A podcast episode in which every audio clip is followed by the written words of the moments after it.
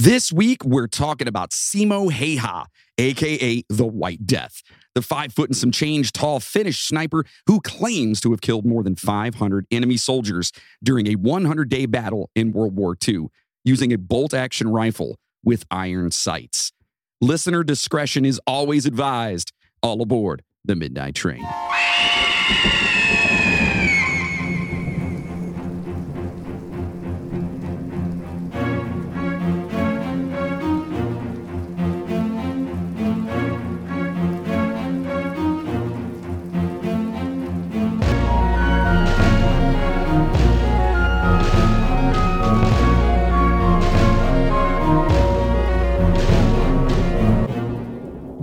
Hello, passengers, and welcome to the Midnight Train podcast, where we bring the dark to light.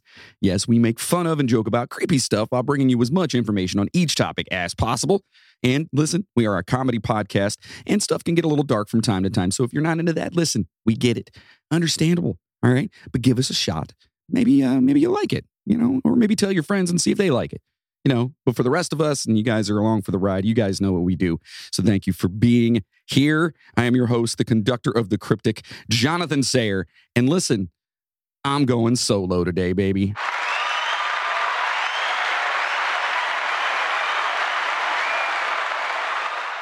So I want to say really fast, and then we'll get into everything too. I know I don't like to spend too much time talking about things in the beginning of the show, but uh, we are working on the uh, other podcast, Icons and Outlaws, and so the the thought here is that I'm going to be doing the train by myself. I know, I know.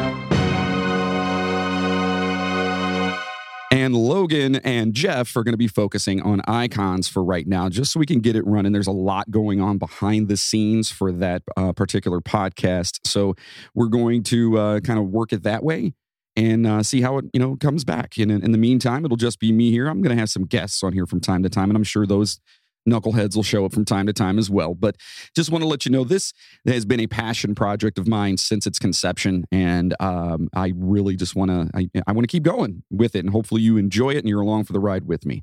You know. Uh, you know? All right. So, anyway, listen, our Patreon, for all you awesome Patreon subscribers over there, our, our, our wonderful, wonderful poopers, or whatever the hell you guys want to call yourselves. Um, this week, we're actually going to be talking about Hedy Lamarr. And if you don't know who Hedy Lamarr is, you just got to wait for the Patreon. She was an actress way back in the day. She was amazing. She was considered one of the most beautiful women in the world at the time. And one of the most intelligent as well. And you'll find out when you listen to the uh, the episode over on Patreon. So if you want to check that out, you know, go to uh, patreon.com forward slash the midnight train podcast or go to our website, uh, the midnight train podcast.com and uh, just go to sponsor or not sponsors. I'm sorry. go over to uh, Patreon and you can sign up there too. It's like five bucks a month. You get all kinds of bonuses and cool stuff and promos and this, that, and the other thing. And of course, my ever just just ever loving grateful just i, I want to come and hug and squeeze all you well that sounded weird didn't it? Yeah. You know you know, you know what i mean. High fives. How's that how's that? High fives that work? Maybe some of you can take a hug? I don't know. I don't know how it go. I don't know. Anyway so yes in saying that we're going to get into an amazing and i wanted to do something uplifting kind of um, for this episode so that's what we're going to do. All right so let's turn down the lights adjust our seats, grab a drink, and let's get ah, this one isn't spooky. It's just awesome. In the meantime here we go baby to all you beautiful motherfuckers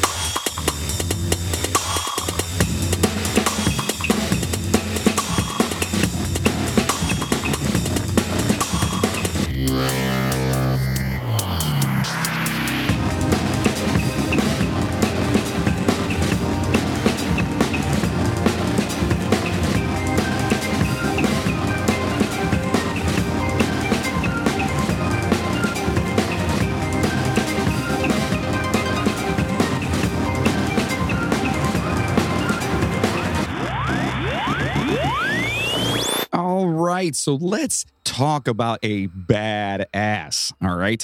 So talking about Simo Simo Häyhä. All right. And I've tried going through this to make sure I don't mispronounce too many names. Um, but he is from Finland, was from Finland. And uh, so first, we're going to talk about Finland a little bit here. Um, it's officially, officially called the Republic of Finland. Uh, and pictures and stuff just look absolutely amazing. Like, so if you look online, like Finland, and if we have any Finnish listeners out there, uh, your country looks pretty damn awesome. Anyway, so um, the country's name was said to be found on three different rune stones. Okay, that's how they supposedly came up with the name of Finland. All right. And I really was going to try to pronounce those, but I'm not going to. So if you want to look at that and figure that out, go for it. I mean, it's just, yeah, it was like all kinds of weird words that I have like different things over the top of it. And I'm an idiot. So that's just how that goes. They have about 168,000 lakes and 179,000 islands. Helsinki is their capital. Um, as for weather, uh, in Helsinki, the summers are comfortable and partly cloudy, and the winters are long, freezing, snowy, windy, and mostly cloudy. So that just sounds like so much fun, doesn't it? Doesn't that sound like fun? Yeah. Um, over the um, the course of the year, the temperature typically varies from 17 degrees Fahrenheit to um, 71 degrees Fahrenheit, and is rarely below negative three or above 79. So it's pretty. I mean, it's a pretty big gap, but that's pretty awesome. You know what I mean? Like it doesn't get too too hot. But then again, negative three, that's cold. That that's cold. That'll that'll put a little nip in your butt for that one for sure. So they are a member of the e, the EU.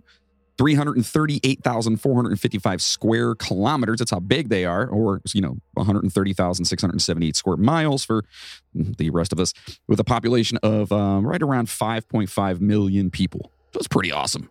So, according to an American study, an average of 7,000 rifle caliber shots were require, required to achieve one combat kill during the First World War. Okay. And so we're talking about basically, I'm just trying to put things into perspective here. All right. So during the Vietnam War, this number had increased to more than 25,000 rifle caliber shots. Okay. So in other words, you have to shoot this many times to get one, basically, is how they measured it out.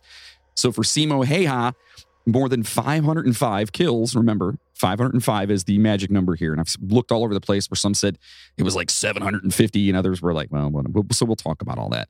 So with him, if he were to kill you know, more than 505 enemy soldiers, he would have had to have shot more than 13 million 550,000 bullets if he were in Vietnam. That's crazy. that's crazy because remember in Vietnam, I mean, it was definitely after World War II, but it's still, that's absolutely wild. So Simo was born on December 17th, 1905 in the, oh boy, Kiiskinen hamlet of the uh, Raijärvi Viipuri province in southern Finland. Boy, I'm screwing that up. I know I am, but bear with me, folks. Oh, by the way, I'm also extremely hungover. Um, it was my wife's birthday yesterday, so happy birthday to my beautiful wife, Grace. Um, and we all decided to go out and drank all the beer in Cleveland. Is pretty much how I feel today.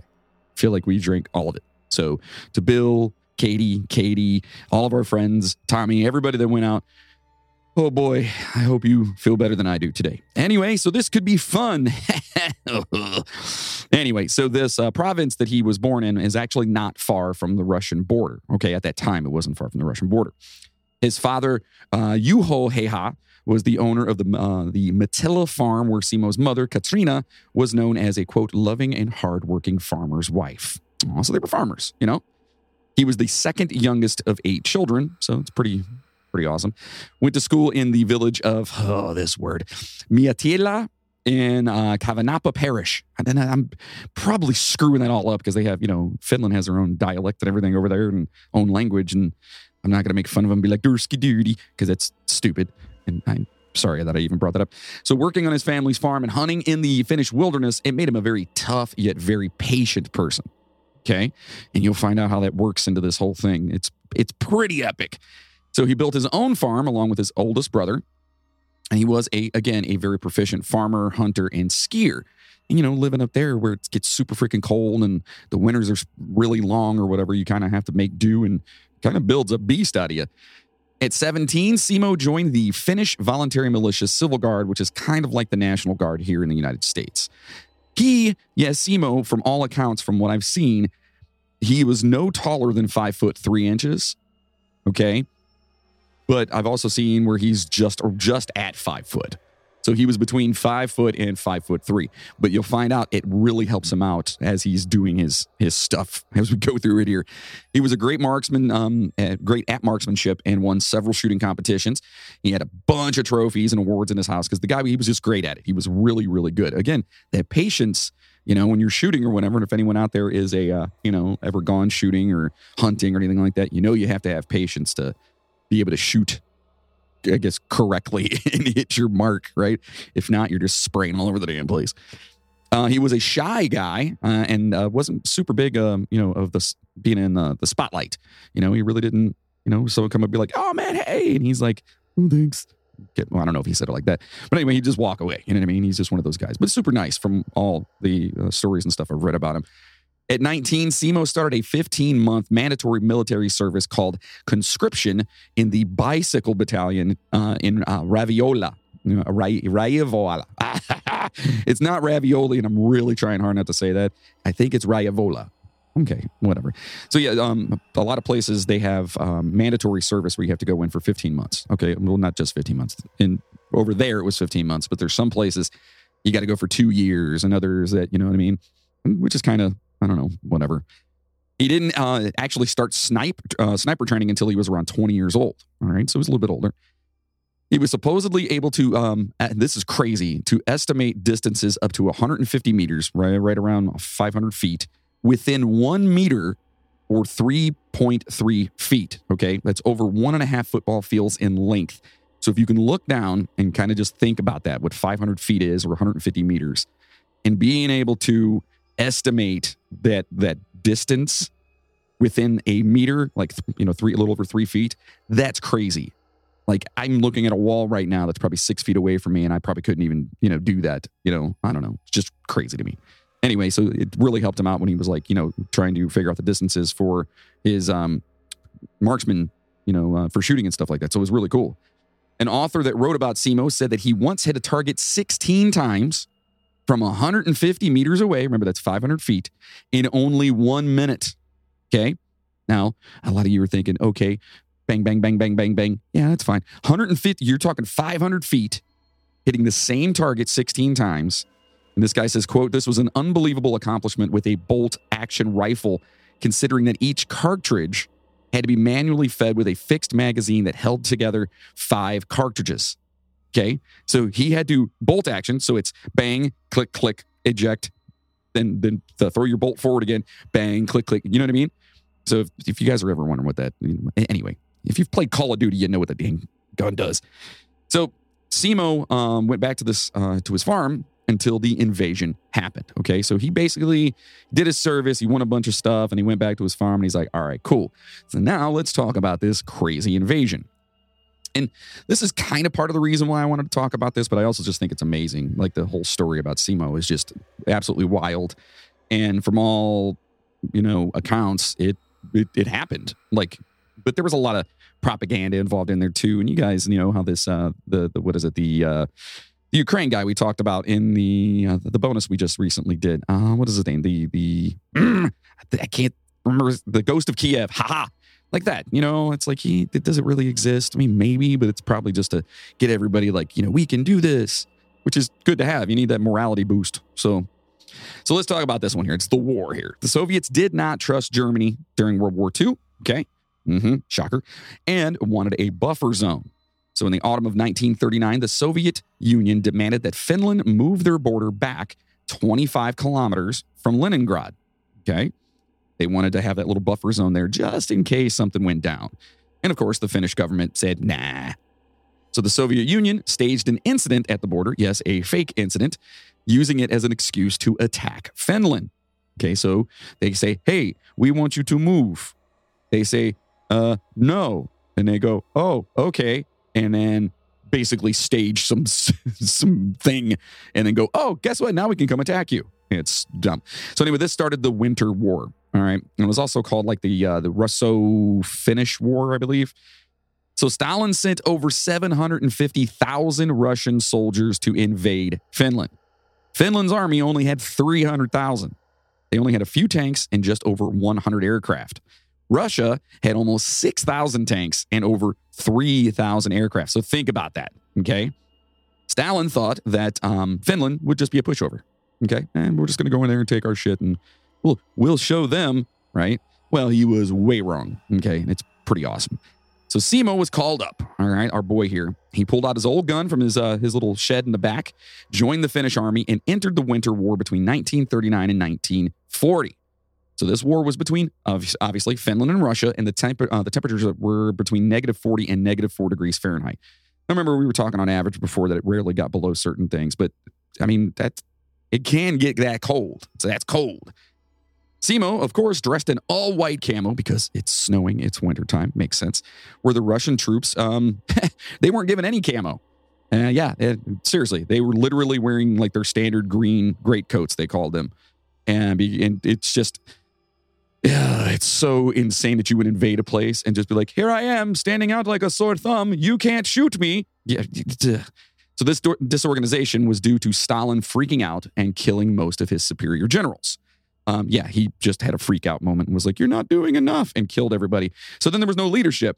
So then these other guys who didn't know what the hell they were doing, they were like, Hey, I don't know. He wants me to wait, hold on. So I'm, you want me to go to take these guys and go and invade Finland? Um, dude, I'm the janitor. Like, I don't, I don't, I mean, okay. I, can I finish mopping? I mean, it's pretty much what it was. I mean, not to that degree, obviously. It wasn't like, you know, that. it could have been. I don't know. I wasn't there. On a side note, though, the Finns were also smart in their tactics, okay? The most notable of which were known as motti tax- tactic tactics. Jesus. Tactics. Since the Soviets would invade by the roads, the Finns would hide out in the surrounding wilderness. Of course, that's what they that's their area.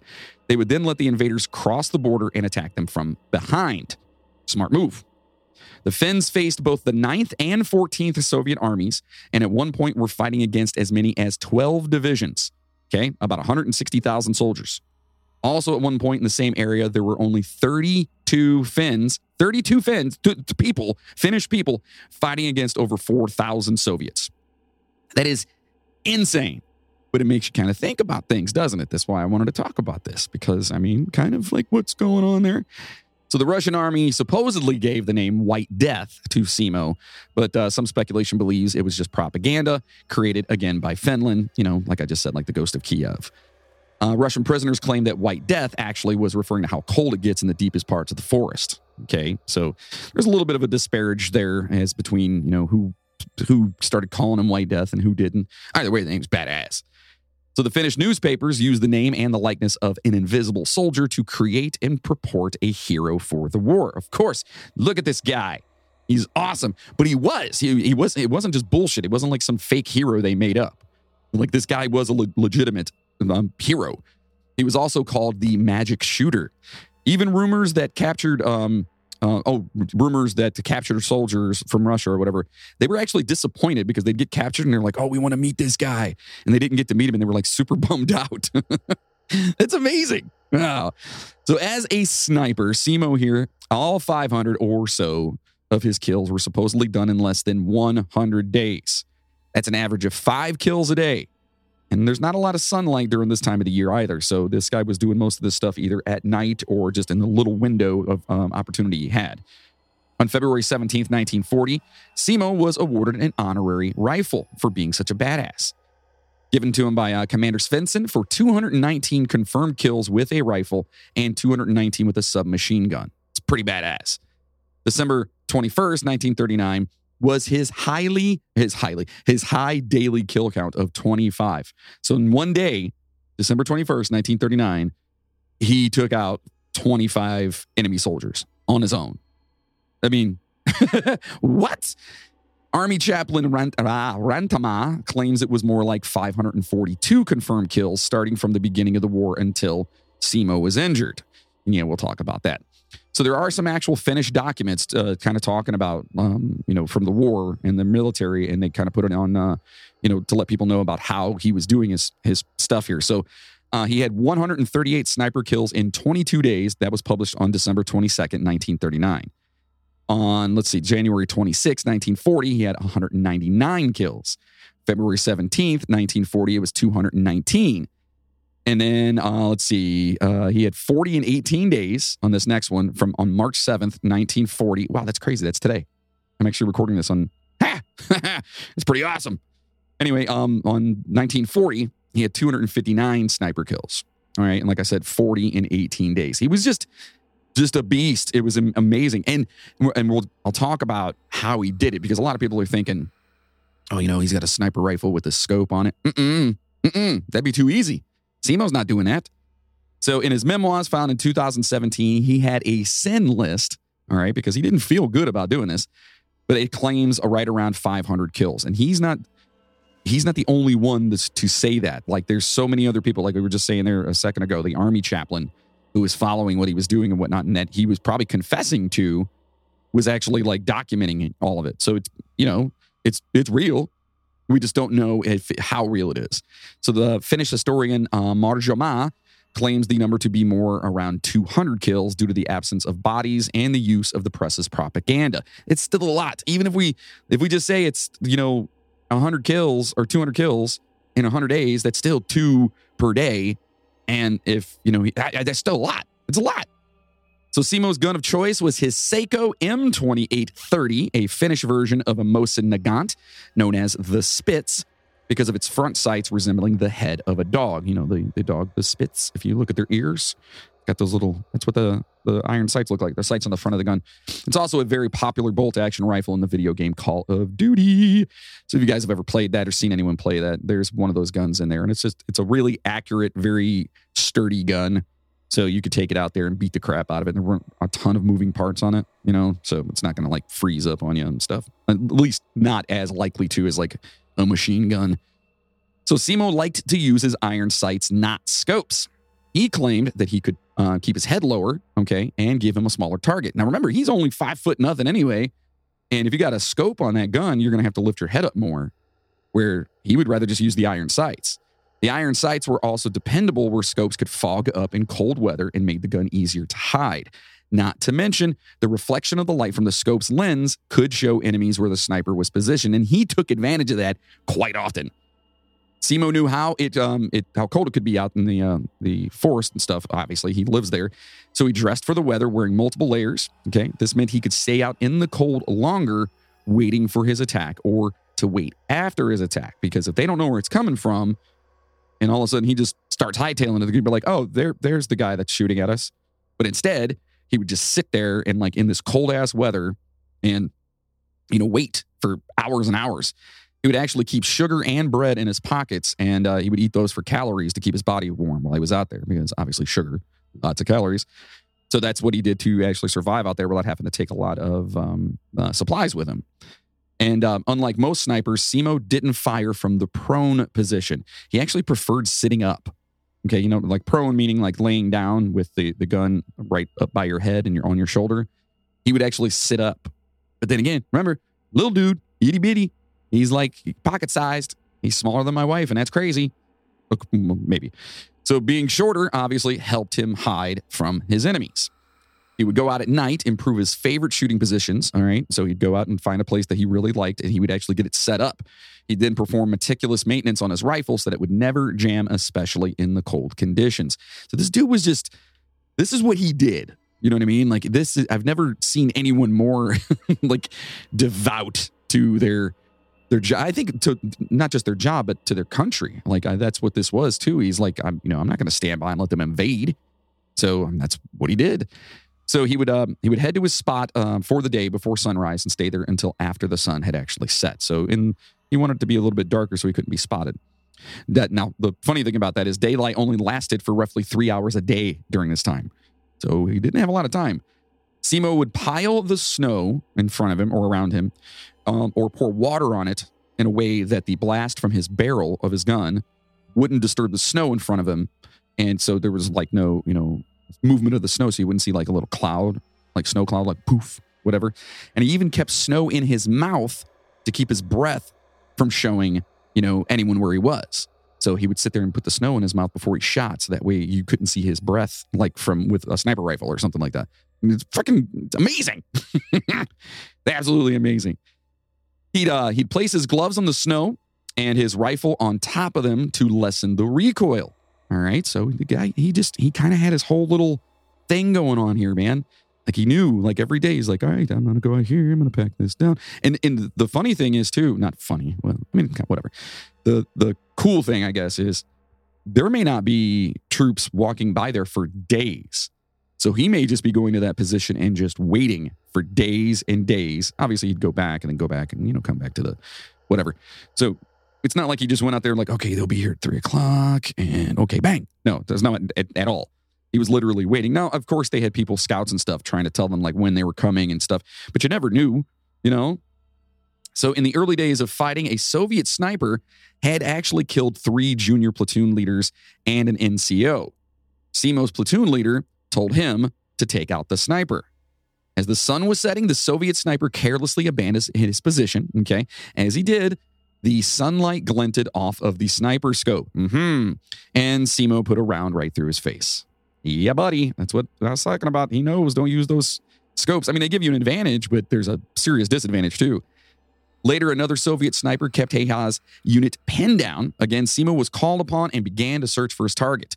Using another Finnish lieutenant as a spotter, he took the Soviet sniper out with a single shot from 400 meters away. Damn, that's awesome. Simo once told a writer that snipers didn't actually aim for headshots, and it kind of makes sense. Quote, the head is a small size compared to the torso, and for that reason, I always fired at the center of the torso. Shooting an enemy should only be done so when the probability of killing the enemy is at its highest, and if aiming at his head, a slight misjudgment leads to a miss, which can give away your position with no gain taken. Okay, makes sense, right? It's a small little little little little nugget out in the, the distance. You know, we're center mass on a, a body. Well, it's a bigger shot, right? So now let's talk about him getting wounded. Yes. So he did all this stuff in, in like 100 days, basically. He went out and mm, I don't want to say single handedly, but damn near single handedly wiped out like anywhere between 200 to 500, depending on where you look. It, it there, you know, you don't really know, but you, we know for a fact. God, I keep stuttering today. We know for a fact that it was at least 200, which is just awesome. And by the way, it's a record that still holds today for the most, um, um, the most sniper or most snipes, I guess, most kills, most confirmed kills by a sniper in the military, in any military. Pretty awesome. So now he did get wounded and it was pretty rough. Uh, so they actually ordered counter snipers and artillery missions to specifically take out Simo. You knew you this dude was getting under Stalin's skin hard. Like, wait a minute, one guy? You're telling me one guy? No. And then he's like, I want all platoon, or not all platoons, but he wants so many different platoons. He wants different artillery, artillery, meaning they, they want like freaking bombs and shit thrown to try and take this guy out. Like one little dude, like he must have been so infuriated that this one. And when I say little, I mean little. Like he was five foot nothing. And he's going out just wiping out like the oh, it's just amazing. So of course most of these missions from Russia actually failed. Simo was, however, almost killed on March 6th, 1940. March 6th. Hey, that was yesterday. And that's my wife's birthday. Again, happy birthday, Grace. So he was actually shot in the face by an explosive incendiary round, which it, it basically explodes on impact. All right. Um, it's pretty fucked up too. His uh, lower left jaw, it, it, it got hit in the lower left side of his jaw. It removed his upper jaw, most of his lower jaw, and most of his left cheek. And if you look online and just look up Simo Häyhä, you can actually see pictures of him afterwards. Uh, so the Russians thought he was dead, obviously, because dude just got shot in the face. Like he didn't have a face. His face was gone. So they thought he was dead. He'd actually passed out. And so they just took him and threw him on a pile of bodies. Yeah, you know, yeah, we got him. Yay. They just took him and threw him anyway. So his soldiers, Simo's soldiers, the Finnish soldiers, they actually were told to go looking for him because he hadn't come back. And so they go out to look for him. And as they're going by this pile of bodies, they see a leg twitching. So they go over, they look, and they realize that, hey, we found Simo, except half of his face was missing. And that's a quote from one of the soldiers. Uh, so, of course, rumors, rumors, rumors of Simo's death were everywhere. Of course, they were like, "Yes, we got him." Now the Russians were like, "We got that some bitch," and then the Finns were like, "Oh no," you know, like that that you're this guy who's basically the the propaganda for your entire defense against this, you know, invading country just died. That that that'd be a huge hit to the morale for the for everybody for the entire country. So one week later, however, he regained consciousness, of course, because you can't kill this guy. He's just badass. And of course, this was the day that they actually declared peace. All right. They they stopped the war that part of the war in Finland. They stopped. I just want to put that right here. The Finnish army was exhausted, its ammunition nearly out, and its defensive lines uh, close to being overrun. So Finland was forced to sign the Treaty of Moscow on March 12, 1940. Under the treaty, it ceded 11% of its territory to the Soviet Union, more than the Soviets actually demanded prior to the start of the conflict. Okay, so they actually got more land than they wanted. Now, it took him, it took Simo over 14 months to recover and had 26 different surgeries for this. So he saw a story about his death in a newspaper. Everyone thought he was dead. So he was looking at a newspaper one day and he looks down and it's like, Simo Häyhä, dead. Well, of course, you're not going to tell Simo he's dead. So he sent them a letter just letting them know, hey, man, I'm cool. like, that's crazy. It's insane.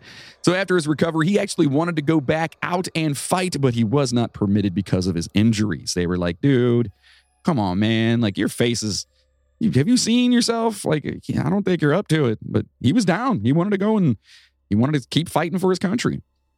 So now he did get a, a bunch of accolades and awards and stuff, and uh, he received the first and second class medals of Liberty, which are very high honors over there, and the Kolla Fighters um, medal, and that's Kolla K O L L A, which is probably like Koya.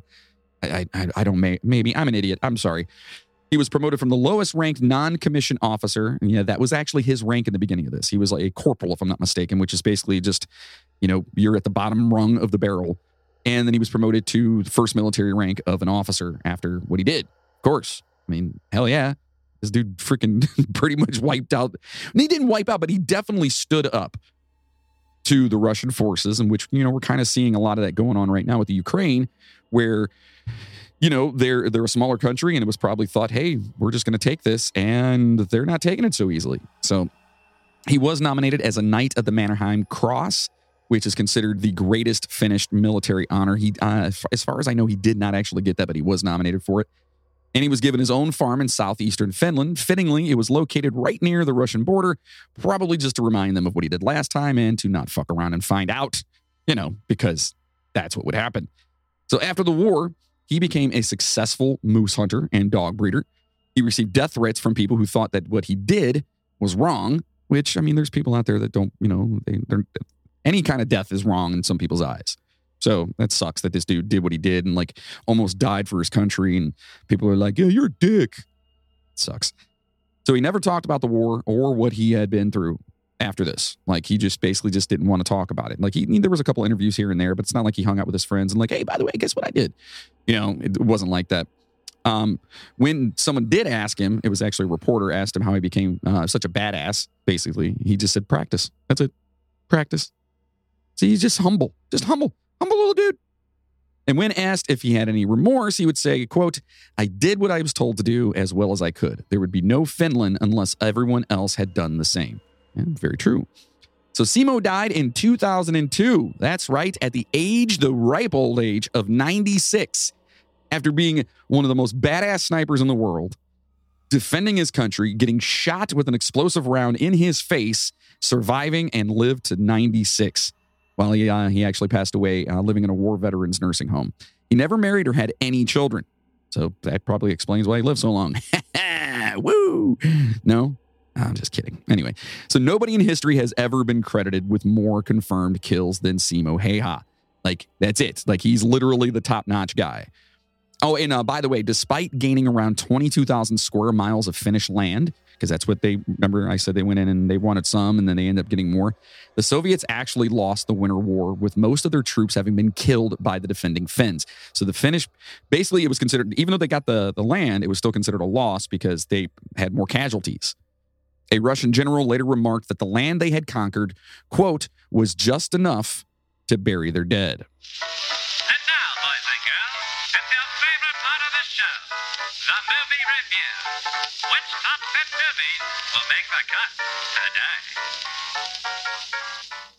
All right, so we're going to be talking about the uh, top 10 best sniper movies of all time.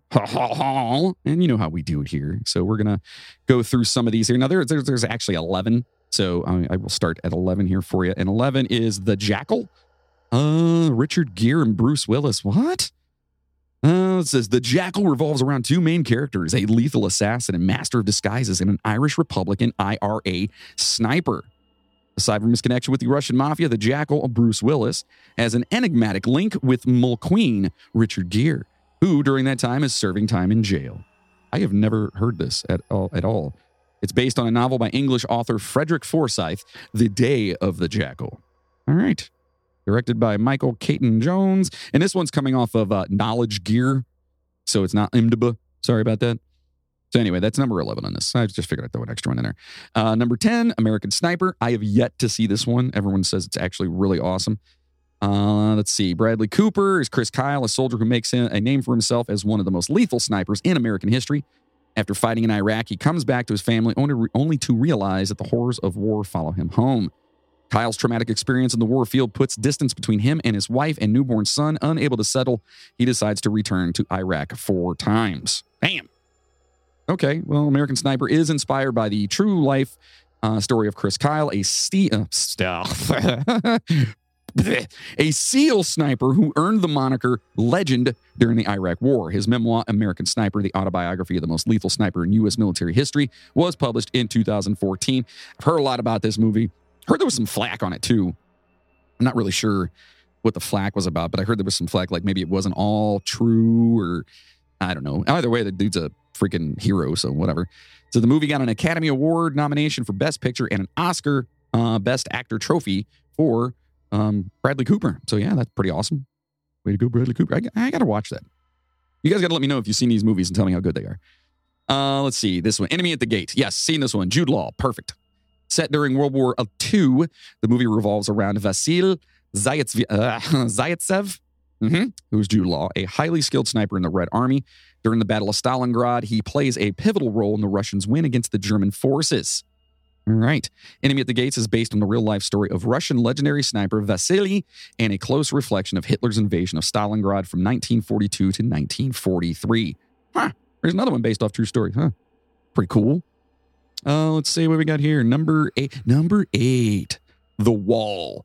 This gripping war thriller features excellent performances from lead stars Aaron Taylor Johnson and John Cena. What? John Cena? like the wrestler? Uh, let's see. Staff Sergeant Shane Matthews, John Cena, is a sniper sent to Iraq to investigate a pipeline construction site. Serving with him in the war inflicted country is Sergeant Alan Isaac Taylor Johnson, uh, his faithful spotter. Uh, when answering a distress call, the two become the target of a barrage of sniper fire let loose by an unseen enemy. Matthews ends up critically injured while Isaac sustains a shot on the leg. Well, there you go. Directed by Doug Liman, The Wall hit the theaters in 2017. Aside from Cena and Taylor Johnson, it also stars Spencer Thomas and uh, Laith Nakli. No idea who that is. Yeah. Anyway, so I have not seen that one. Uh, this uh, number seven is Sniper. Okay. And I'm pretty sure this is Tom Berenger, right? Yeah, yeah, yeah. Sniper centers on the lives the unlikely duo consisting of a U.S. Marine sniper and a SWAT member sent on a mission to kill rebel leaders. Oh boy. Master Sergeant Gunnery Becker, which is Tom Berenger, carries the stigma of having been the cause of death of his squad. Oh, another chance for redemption is when he is paired up with Richard Miller, Billy Zane. Billy Zane. Aw, you guys know him. He was the asshole in Titanic. He's also been in a bunch of other stuff. He's super cool. You know, he was in uh, uh, Demon Knight. Yeah, he was the bad guy in Demon Knight too, which is amazing. See, Sniper enjoys a cult following, setting off a total of seven direct to video sequels. Oh boy, including Sniper 2, Sniper 3, and Sniper Reloaded. Oh, there you go. Reloaded. Uh, this one's pretty cool. Shooter. You guys have probably seen this one, I imagine. At least I have. You guys got to let me know again if you've seen these or not. Uh, this is about, uh, yeah, who, who's in this one? Oh, what's his name? Oh, damn it. I got it right. Swagger had the perfect record until his latest operation went down the drain and he left everything behind. Not for long, a high ranking official manages to trace his location and convinces him to take a new job. There's an assassination plot against the President of the United States, and he must help stop it. Swagger soon realizes that, uh, wait, soon realizes, this is misspelled. I love it. Soon realizes that the mission is not as it seems. The government has set him up, and he becomes the center of a nationwide manhunt, the mastermind of the attempt to kill the president. Yeah, you, you guys have seen this, right? All right. Yeah, and it's uh, what? Why why, why doesn't it tell me his damn name? It's what's his face? Uh, Mark Wahlberg. That's it. Damn it! Took me forever on this. So yeah, it's pretty cool. I like that movie. I thought it was fun. Uh, let's see here. Number five, Saving Private Ryan. Of course, I remember when this movie came out. Man, it was such a huge deal, especially like the uh, the sound effects and stuff. It's like when you're watching it in surround sound, you can hear the bullets flying. And that was like my first time. Well, no, that was like one of my first times. The first time ever, I was watching Twister at my buddy's Nate's house, and his parents just got like a surround system. And and I remember going, whoa. Yeah, now I have my own. Mm-hmm. na, na, na, na. I don't know why I did that. So, Saving Private Ryan, 1998 Steven Spielberg film, follows the riveting mission of a group of men to save a young soldier and return him safely to his mother's arms. Uh, stars, of course, Tom Hanks, who plays Captain John Miller. He and his seven men are tasked to find a lost soldier in the field, which would be Matt, Matt Damon, who is Private Ryan. And um, yeah, it's, it, I, I thought it was a great movie. There's a scene in that movie that really still sticks out to me. Um, it's when the, the guy was in the bell tower and they the enemy came up after him and they got into like a physical confrontation with him. And so the the the enemy took his knife, I believe, and stuck it in the guy's chest while he was sitting on top of him. But they did it really slowly. Oh God, I remember that. Uh, oh man. Anyway, uh, number four, the American George Clooney, sexy George Clooney. Uh, I don't know, is he? That's is he still sexy? I he used to be, right? Anyway, so uh, this guy Jack, all right, who's George Clooney, receives an invitation to design a powerful sniper rifle for an assassination of a powerful man. After signing the contract, he discovers that there is more to the job than required. The suspense comes in when Jack finds out that a secret Swiss assassin is monitoring his every move. When Jack unexpectedly falls in love and finds a, f- a friend in a priest, what? He breaks the rules of secrecy stated in his contract. He flees to a small town in Italy and contacts an associate, fearing for his life. It's a bit shorter than the uh, usual movie length, running only about an hour and 45 minutes. And yeah, I don't know. I don't know why it's number four. I don't know who voted for this shit. I'm just on knowledge gear, so blame them. Yeah. Uh, number, let's see, number three, Wanted. Oh, yeah. This movie's badass. I don't care what anyone says. Uh, what is it? James McAvoy, Morgan Freeman, and Angelina Jolie, where she's like, they're all assassins and they teach him how to like shoot because he can bend bullets and shit. well, there you go. I just told you what the movie was. Anyway, moving on. Number two, Jack Reacher, which apparently they have a new show out that's based off of this. Uh, this was Tom Cruise back in 2012. It was pretty cool. He was like a badass, but I guess in the book or books, plural, like Reacher's supposed to be like a big badass, like he is in the uh, the TV series that's out right now. And then you got you got little Tom Cruise, little guy Tom Cruise. We're talking about a lot of little guys there, aren't we? I'm not a big guy at all. I'm I'm only like five ten. I'm fucking lucky. Anyway, when a man suspected of masterminding the killing of five innocent civilians is captured, he mentions Jack, Tom Cruise, a former soldier, as slippery as an eel. Well, that's pretty descriptive. The detective in charge immediately sets out to find him, but the search proves to be hopeless. That is until Jack shows up on his own term. Own term? oh, it's great writing. Anyway, I've seen it. It's cool. It's just a big shoot 'em up fighting movie, basically. You know, whatever. Uh, number one on the list. You guys have any idea? Well, I'm going to tell you. All right, it's Jarhead. Yeah. Topping the list is the 2005 biographical war drama film by Sam Mendes. Jarhead depicts a young Marine sniper's internal and external struggles fighting in the Gulf War. Jake Gyllenhaal plays a U.S. soldier, Anthony Swofford, who, along with his team, is deployed to Saudi Arabia. And this one's pretty cool. It's kind of a slow burn, I thought. There's some pretty cool action scenes in it, but uh, yeah, it's all right. I Thought it was cool. Jarhead is based on the memoir of Anthony Swofford, former U.S. Marine, published in 2003. Interestingly, the term jarhead is slang for a Marine, it says. Oh, jarheads. I don't know why. Anyway. So listen, I know this is a little bit shorter of an episode, but I felt like it was just kind of, it just, I needed to talk about this guy, Simo Häyhä. Like, just absolutely amazing. You can look him up online. There's small little like documentaries and stuff, but there really isn't a ton of information about the guy. You got to remember he was, you know, way back in the day, early 1900s. But, you know, if you uh, do some research, you're going to find all kinds of, um, you know, oh, he killed like a thousand people, or he killed, you know, I don't know, six. I don't. I didn't see six anywhere. Uh, the the least amount I saw was 200, but for all intents and purposes, it was uh, right around 500, and that's what he claims in his memoir. Uh, mem- memoir, memoir. Anyway, he claimed that as well. So anyway, I don't know. Thought it was a cool story. Hope you guys liked that. Let me know what you think. Because listen, we need some hope, right? We need some hope. He's a little white hope. Get it? Because he's dressed in white and he was a sniper and he was little, little white. Any, I'm gonna stop. I'm stupid. Anywho, and it's uh, totally weird doing it by myself here. Um, you know, and this is definitely, I don't want um, to ever actually stop doing this podcast because I enjoy it thoroughly. I love learning new things about weird, mysterious, unsolved, creepy stuff. And hopefully, you guys like listening to me tell the stories like this amazing person that we talked about today. Um, like I said, do your own research, go out there and look, and, you know, find all kinds of cool stuff about him. But listen, also make sure to stop over to our official website, the Midnight Train Podcast.com. At our website, you can buy some super sweet merchandise at our store where you can find your our Duke of Fingerbum shirt. We have the Jersey Raccoon. There's all kinds of cool stuff over there. I actually just got myself a phone case recently because why not? Right? Support ourselves, I guess. And then, of course, make sure while you're there, check out our sponsors like Dr. Squatch Soap, because Dr. Squatch is changing the way men approach hygiene by providing all natural, high quality, healthy products like bar soaps, hair care, colognes, beard oils, and so much more that make you feel like a man and smell like a champion. All soaps and, and products are made right here in the US using the finest all natural ingredients, not cheaply made or harmfully mass produced. You can get 20% off your first subscription. Just head on over to our website, the Midnight Train Podcast.com, and click on sponsors. And then you'll get a little code in there. And then, yeah, just let them know we sent you. They have a new Batman, um, I guess, uh, not kit. What, what am I trying to say? A new line, I guess, that are Batman related. I don't know. I haven't seen it. I just got the email yesterday and I'm like, oh, not that I'm a huge Batman fan, but I am a nerd. Anyway, get the best damn soap or get it for somebody else. That's how you do that. And also check out uh, our other sponsors like BarkBox over there and Voudoux. Listen, Voudoux's still killing it over there, guys. If you guys haven't had a chance to get Voudoux vodka, they just expanded uh, their place. Remember, they're a sponsor of ours. They're really good friends of mine, and I just wanted to give them a shout out you know, because Voudoux Vodka is awesome. So make sure you go check them out. V O U D O U X, right? Voudoux Vodka. It's great. And if you like what you heard from me, you normally say us, but it's just me now.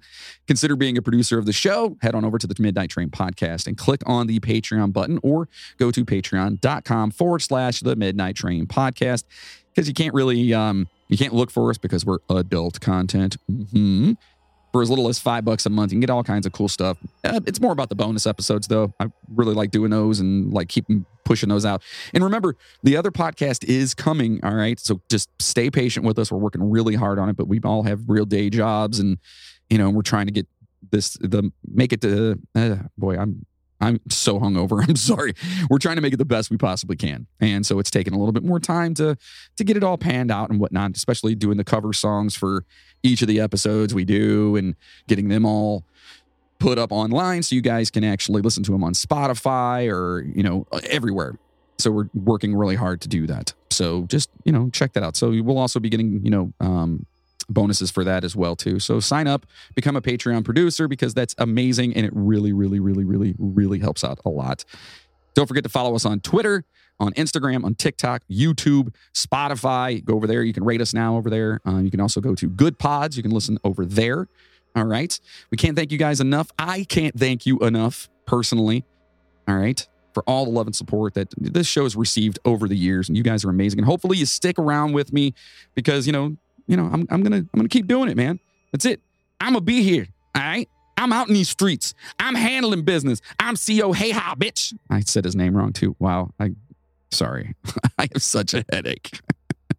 but of course, I can't thank you guys enough, seriously. And of course, to our fearless Patreon poopers